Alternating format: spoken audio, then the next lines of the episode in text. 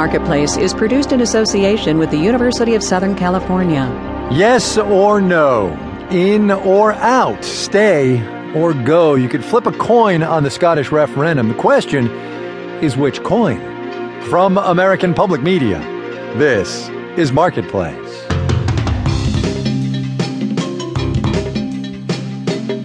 In Los Angeles, I'm Kai Ryssdal. It is Tuesday, today the sixteenth of September. Great, as always, to have you with us, everybody.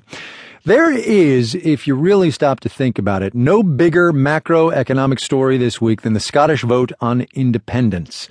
Yes, the Federal Reserve is meeting, and yes, the Dow is at a record high, but come Thursday, it'll be yay or nay on whether Scotland stays or goes, quite possibly ending three hundred years of political and very substantial economic ties with the rest of the U K.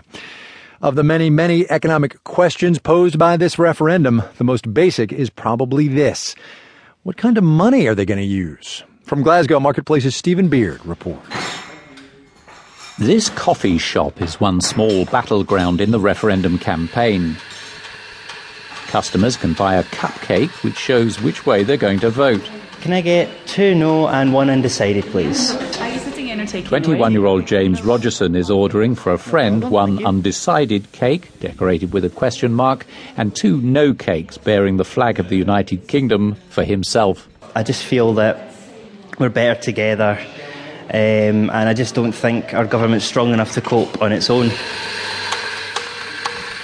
Many Scots feel the same. Opinion polls and cake sales in this shop show that some fifty percent will vote no to independence. One of their biggest concerns, the Scottish government's currency plan, which many say just doesn't add up. It just doesn't make sense. Ken Simon, the leading light here at the No Campaign H Q, he's baffled that the nationalists want to break away from the U K but carry on using the British pound. They say they're about independence. I have real questions about whether that amounts to independence. They would keep the Bank of England with the, the governor of the Bank of England appointed by the U K government. It, it's just, it just doesn't make sense. We're actually lining their own pockets. I charge Jim Murphy. On the streets of Glasgow, the fiery rhetoric of independence is all about throwing off the three hundred-year-old shackles of English rule. But quietly, behind the scenes, Professor Mike Danson, a Yes campaign economics expert, says that should not include ditching the pound. It benefits both Scotland and the rest of the U K to retain sterling, to retain the pound. After all, he says, the rest of the U K is Scotland's biggest import and export market. It's worth one hundred eighty billion dollars a year. It wouldn't make sense for the rest of the U K to insist on Scotland having a separate currency. Why would they increase costs for their own businesses to be able to sell into Scotland? But all three main political parties in the U K say an independent Scotland couldn't have the pound. Isn't that a major obstacle? In some ways, it's not theirs to say whether we can have it or not. It's a shared asset. It's as much Scotland's pound as it is England or Wales's pound and so forth. While you remain within the United Kingdom. Or even beyond. It's an asset up for negotiations. And he says Scotland's got the whip hand. If the rest of the U K refuses to share the pound, then the newly independent country will walk away from its share of the U K's national debt. Pro-independence businessman Ivan McKee says he's sure the U K would see sense. Not least because they won't want to spook the international money markets, who would be very worried if there wasn't certainty around the currency arrangements for Scotland and the rest of the U K going forward.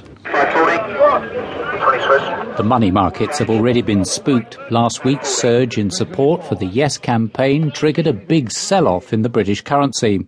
But Nobel Prize-winning economist Paul Krugman from the U S still says the U K would be mad to let an independent Scotland keep the pound. Look at what has happened in Europe. We have an unprecedented experiment in sharing a currency without being part of the same country. And it's a disaster. The euro area is doing worse this time around than it did in the nineteen thirties. All such warnings have received the same response from the nationalists. Bagpipe enthusiast Debbie Hughes limbering up with Scotland the Brave. She's voting yes on Thursday, dismissing what she calls the scare stories, confident that an independent Scotland will be a huge economic success. What about the currency, though? It does look as if you're not going to get the pound. Well, no, I do not.